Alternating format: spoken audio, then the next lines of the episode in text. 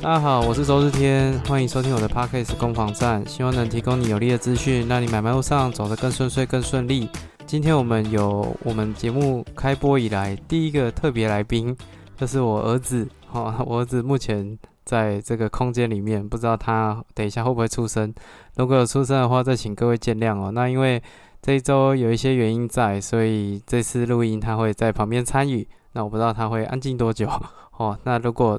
那个整个节目会断断续续的话，也请各位见谅哦。那在这边也跟各位分享一个小故事哦。为什么我叫周日天？日天是因为我的小朋友名字里面有一个号啦，就是日天号。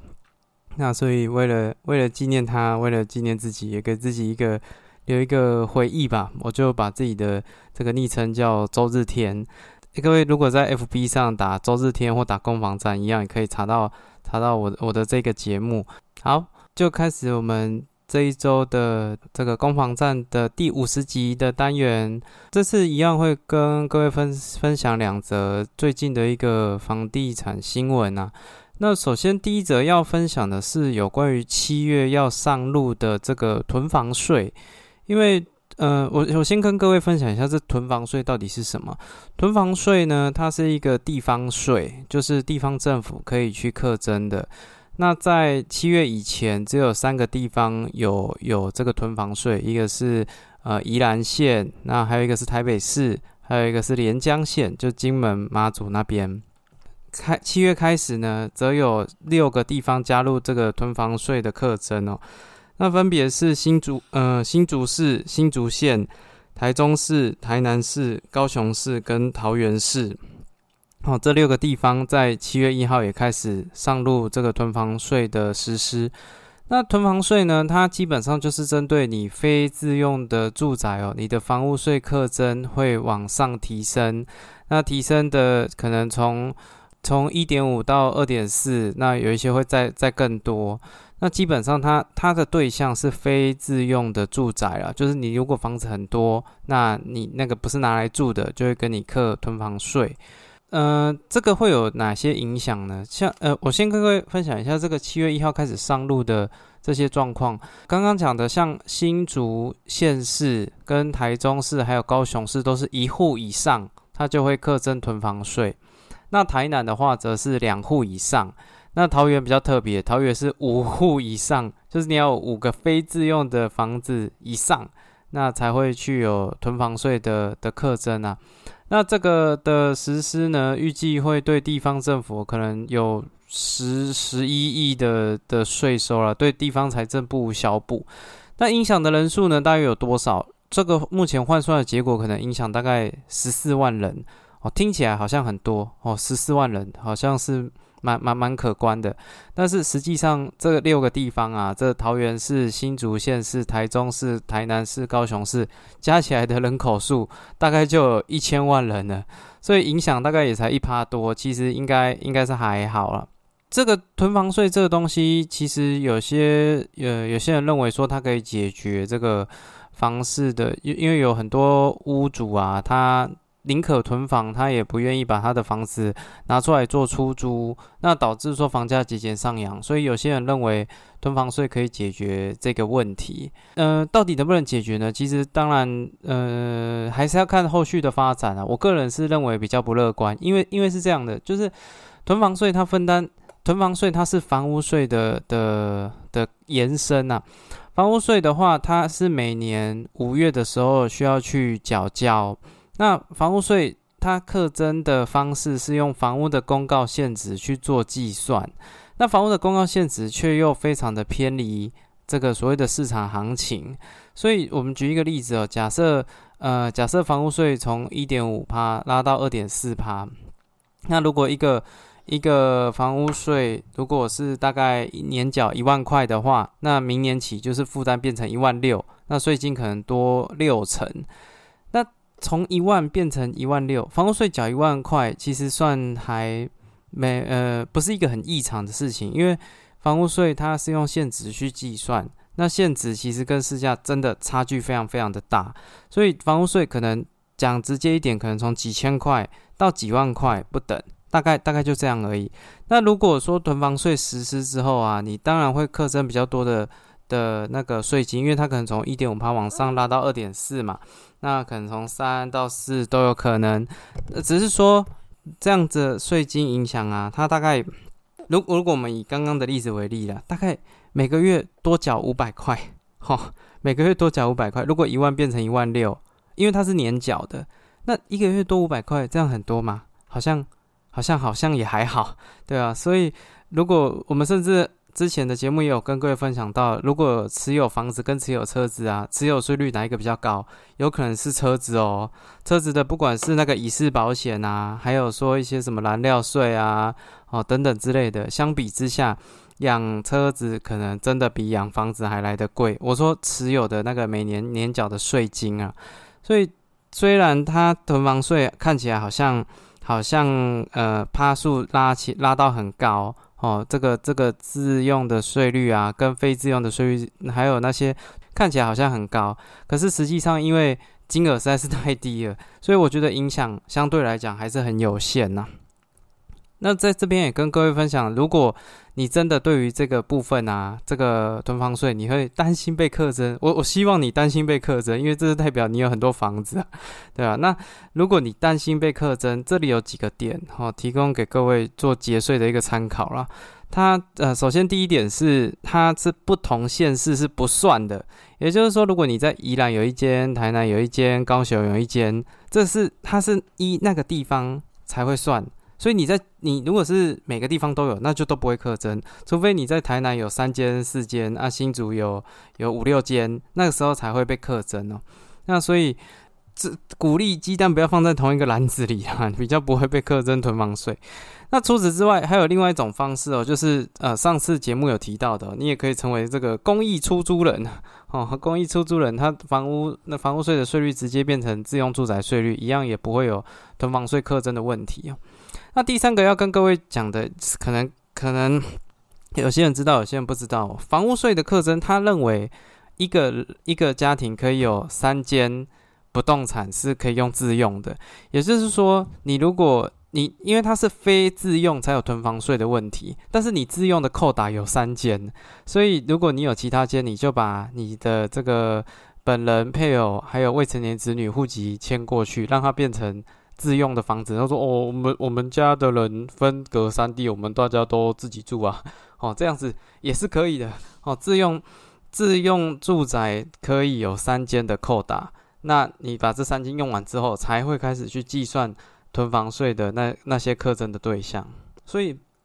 说真的，这个影响，你要你要三间房子以上，然后再达到刚刚讲的各县市的那个那个上限，就是不管说是。”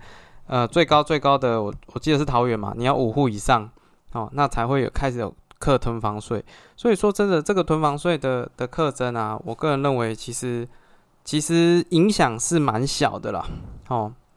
那但不管怎样，这是也算是一个大新闻，因为呃涉及到年底的选举嘛，很多都会认为说，呃，房市稍稍等一下，好，他在旁边玩电风扇，哈，那。所以，我我认为这个，因为涉及到选举，可能认为说囤房税会对房价有一些帮助。那实实际上能不能，我我觉得没有这么乐观。因为刚刚可以听得出来，它光是户数的判定就已经已经蛮严苛了。那再加上说税率又不高，哦，那再加上计算的那个又是用现值去计算，所以我认为冲击是很小了。但不管怎么样，啊，还是留意这一则这一则讯息哦，因为。如果你真的真的有囤房税的问题哦，可以根据刚刚讲的，不管是分散风险，在各地买不动产，或者是变成公益出租人直接晋升自用，或者是你去把你的那个其他房产弄那个房价比较高的、现值比较高的用成是自用哦，都可以去做这个节税的部分呢。OK，好，那呃第二则新闻，我觉得这个就就是我蛮感兴趣的了。好，那。这个是这样，这最近一个新闻是台中法院的，就是说有一个屋主，哦，我们简称她 A 女，A 女她长时间在大陆工作，然后她在多年前曾经有跟人家借钱，好借了借跟一个金主借钱借了十四万，那后来过没多久呢，这个金主啊就去拿，那有那时候有写那个担保的哎本票，然后后来这个金主啊，就就就去申请强制执行，把这个这个 A 女的台中的这个透天呐，直接强制执行进入拍卖程序。那市价大概一千五百万，最后拍那个拍卖只有取得九百八十万，然后这个 A 女就跳出来控诉啊，就说。呃，都没有通知啊，怎么就忽然就把我的房子给卖掉了？而且市价这么高才卖这个价，就去找找媒体爆料啦，就说受到这个委屈了。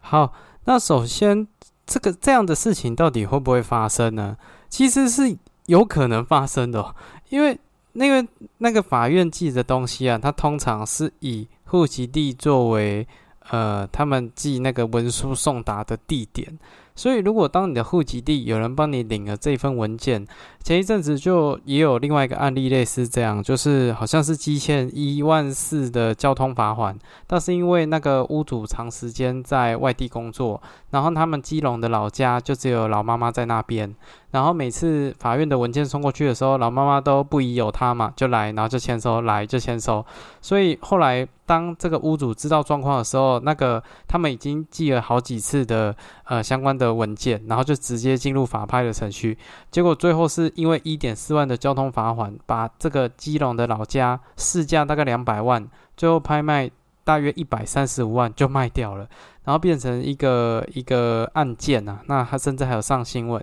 那后来的结果我记得是好的，就是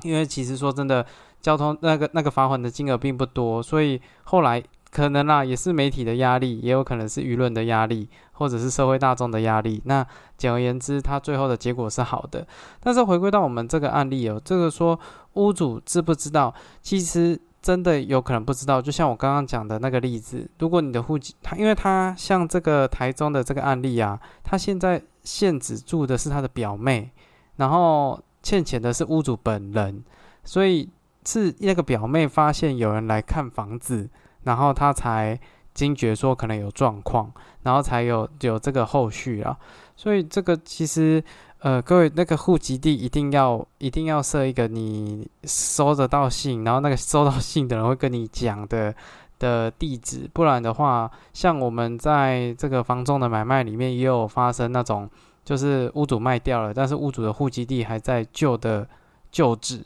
那就变成很多的文书啊或信件啊，你要看那个后来的买方愿不愿意提醒你，不然的话，有些其实都会出状况了。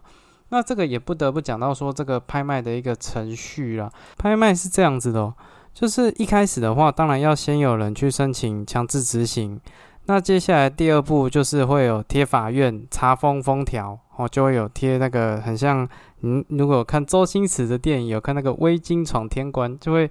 抄家会在你的那个家门口或一些动产上面贴一个叉叉，就贴封条了。然后第三的话就是进行这个不动产的估价，然后接下来第四步就会进行这个拍卖的程序。那拍卖的程序呢，就看这个拍卖的结果。第五步就是看拍卖结果，有可能会最多有四拍，好，每一次的话大概会减价百分之二十，也就是也就是说第一拍会变打八折，第二拍会变六四折，好，以此类推哦。那最后的话就有所有权的移转，那所有权移转又有分成说这个所谓的点交跟不点交啦。不点交就是呃你房子就取得产权，但是里面的人事实地物你要自己要去处理。那不点交的话，其实有些会有那种狭怨报复的，像我这次呃做这个这个节目啊，也有看到有那种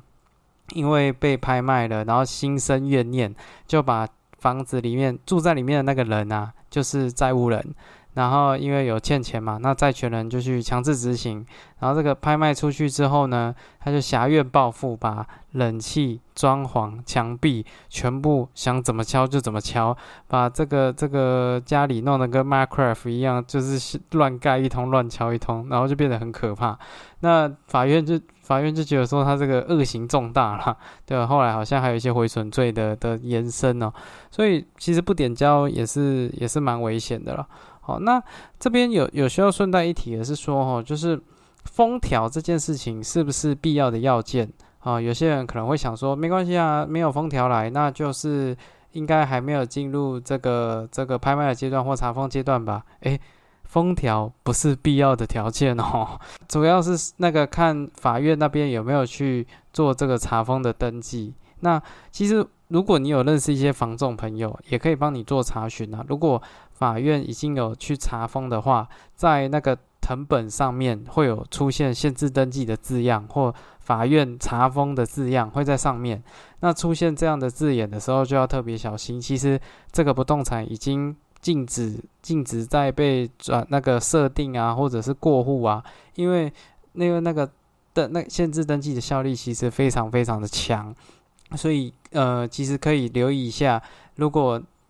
自不担心说自己的房子到底到现在的状况是什么？其实可以看一下最新的成本。那如果当当然，其实你看到你也来不及了啦。你看到就代表说人家已经强制执行，而且执行成功了，你才会被人家限制登记嘛，才会法院才查封你嘛。所以在这个情况下。但但我这边延伸另外一个问题是，如果已经被查封了，是不是就一定会被拍卖？诶，这这个倒不一定。有些人会想说啊，我被查封了，我不 Q 啊，我不然我就在后面的拍卖的时候，我赶快去总集把钱再再要再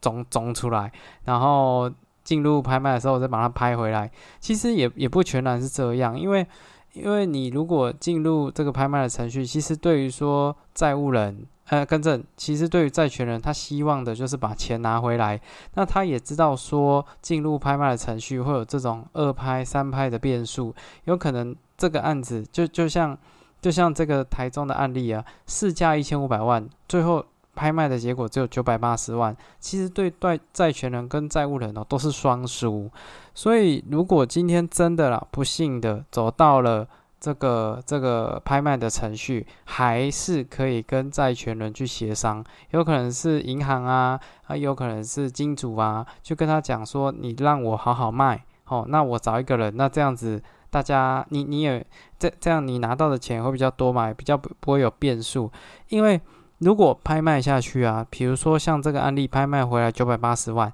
那要看他有多少的债权人哦。他债权人是有排顺序的，先还第一个有钱，再还第二个有钱，再还第三个有钱，再还第四个。如果你排到的是很后面，债权排到很后面，其实风险也是很高啦。哦，所以是不是真的要进入拍卖，然后能解决问题？通常那已经是下下策了。那甚至连债权人都自己不是这么有把握，拍卖的结果是不是对他有利哦？好，所以主要还是要留意一下，我觉得几个点啊，包括你的户籍地到底有没有会会不会收得到信？好，那还有包括呃有没有收到什么奇怪的通知？因为有这种的强制执行啊，它。呃，这里要要提一个点哦，就是强制执行啊。其实法院啊，他对于说，因为强制执行有很多东西可以执行，比如说，呃，也可以强制扣薪啊。就因为你要还钱嘛，你每个月有新转啊，那我就从你新转直接扣。那也有可能是拍卖你的动产，比如说把你的车子啊、电冷气呀、哦这个这个其他的冰箱啊、哦电视啊，把它拍卖掉。那这也是一种管道。那那不动产拍卖当然也是一种管道。但是在强制执行的时候啊，其实非常喜欢去。强制执行不动产，因为不动产很好强制执行，因为它进入这个拍卖的程序，它通常金额都可以，大部分啊都是足以去去解决一些纠纷的，因为它它金额最大嘛，对啊，那它又跑不掉，它就在那边，然后市场又有一定的呃，各位知道台湾的法拍数量其实这几年节节衰退，连法拍都缺案件啊，法拍市场都缺好的案件。在这样的前提之下，其实法院他他真的在进入强制执行的一个过程，有有些东西可以选。如果你今天是债权人啊，假设你是借人家钱，人家借钱不还。你要去强制执行它，呃，这边提醒一下，就是当你拿到那个强制，呃，你拿到不不管不管说是判决啦，或者是一些一些呃文件，好，可以你已经可以申请强制执行了，那你就可以去跟政府去要这个债务人他所有的财产的资料，然后去决定说你要强制执行哪一个部分。那所以在这个情况下。不动产真的很常会成为这个这个强制执行的一个标的，所以在这个情况下，真的户籍地一定要有人啊！好，如果你是从我的那个 FB 上面连接呃收听我的节目，你会发现我这次做的梗图其实也跟这个有相关哦。哦，这个是那个《钢之炼金术士》一个很棒的一个漫画，那里面的一个场景啊，他就是讲到说我最讨厌直觉敏锐的小鬼了，那我就把它做改编，就是我最讨厌直觉敏锐的屋主了，请各位户籍地一定要有一个。有 sen 有 sense 收到法院的东西的人会跟你讲的，不然其实很多的那种偷偷过户啊、偷偷拍卖啊，都是都是在这个地方出了问题哦，不是什么封条不封条、告知不告知，是户籍地收信的人出了状况哦，所以这个这个真的是要要切记啊。OK，好，那以上就是这一周的两则房地产新闻的一个分享，那这边也希望说。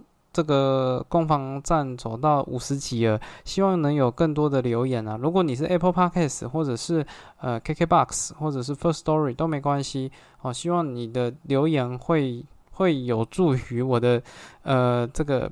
排名往前呢。如果你真的觉得做的还不错啊，当然如果你觉得做的不好，那我也希望你可以在 FB 上啊留言，让我知道哦。你给一颗星，我我觉得也也很好。那让我知道哪边有需要修正的，因为真的很很希望可以有更多人对于说这些房地产的新闻或资讯是有一些了解的。那也谢谢你收听到节目的最后。那我是周日天。呃，如果喜欢的话，再帮我这个追踪哦，然后 FB 也要帮我追踪哦。那呃，我会持续更新，然后希望能提供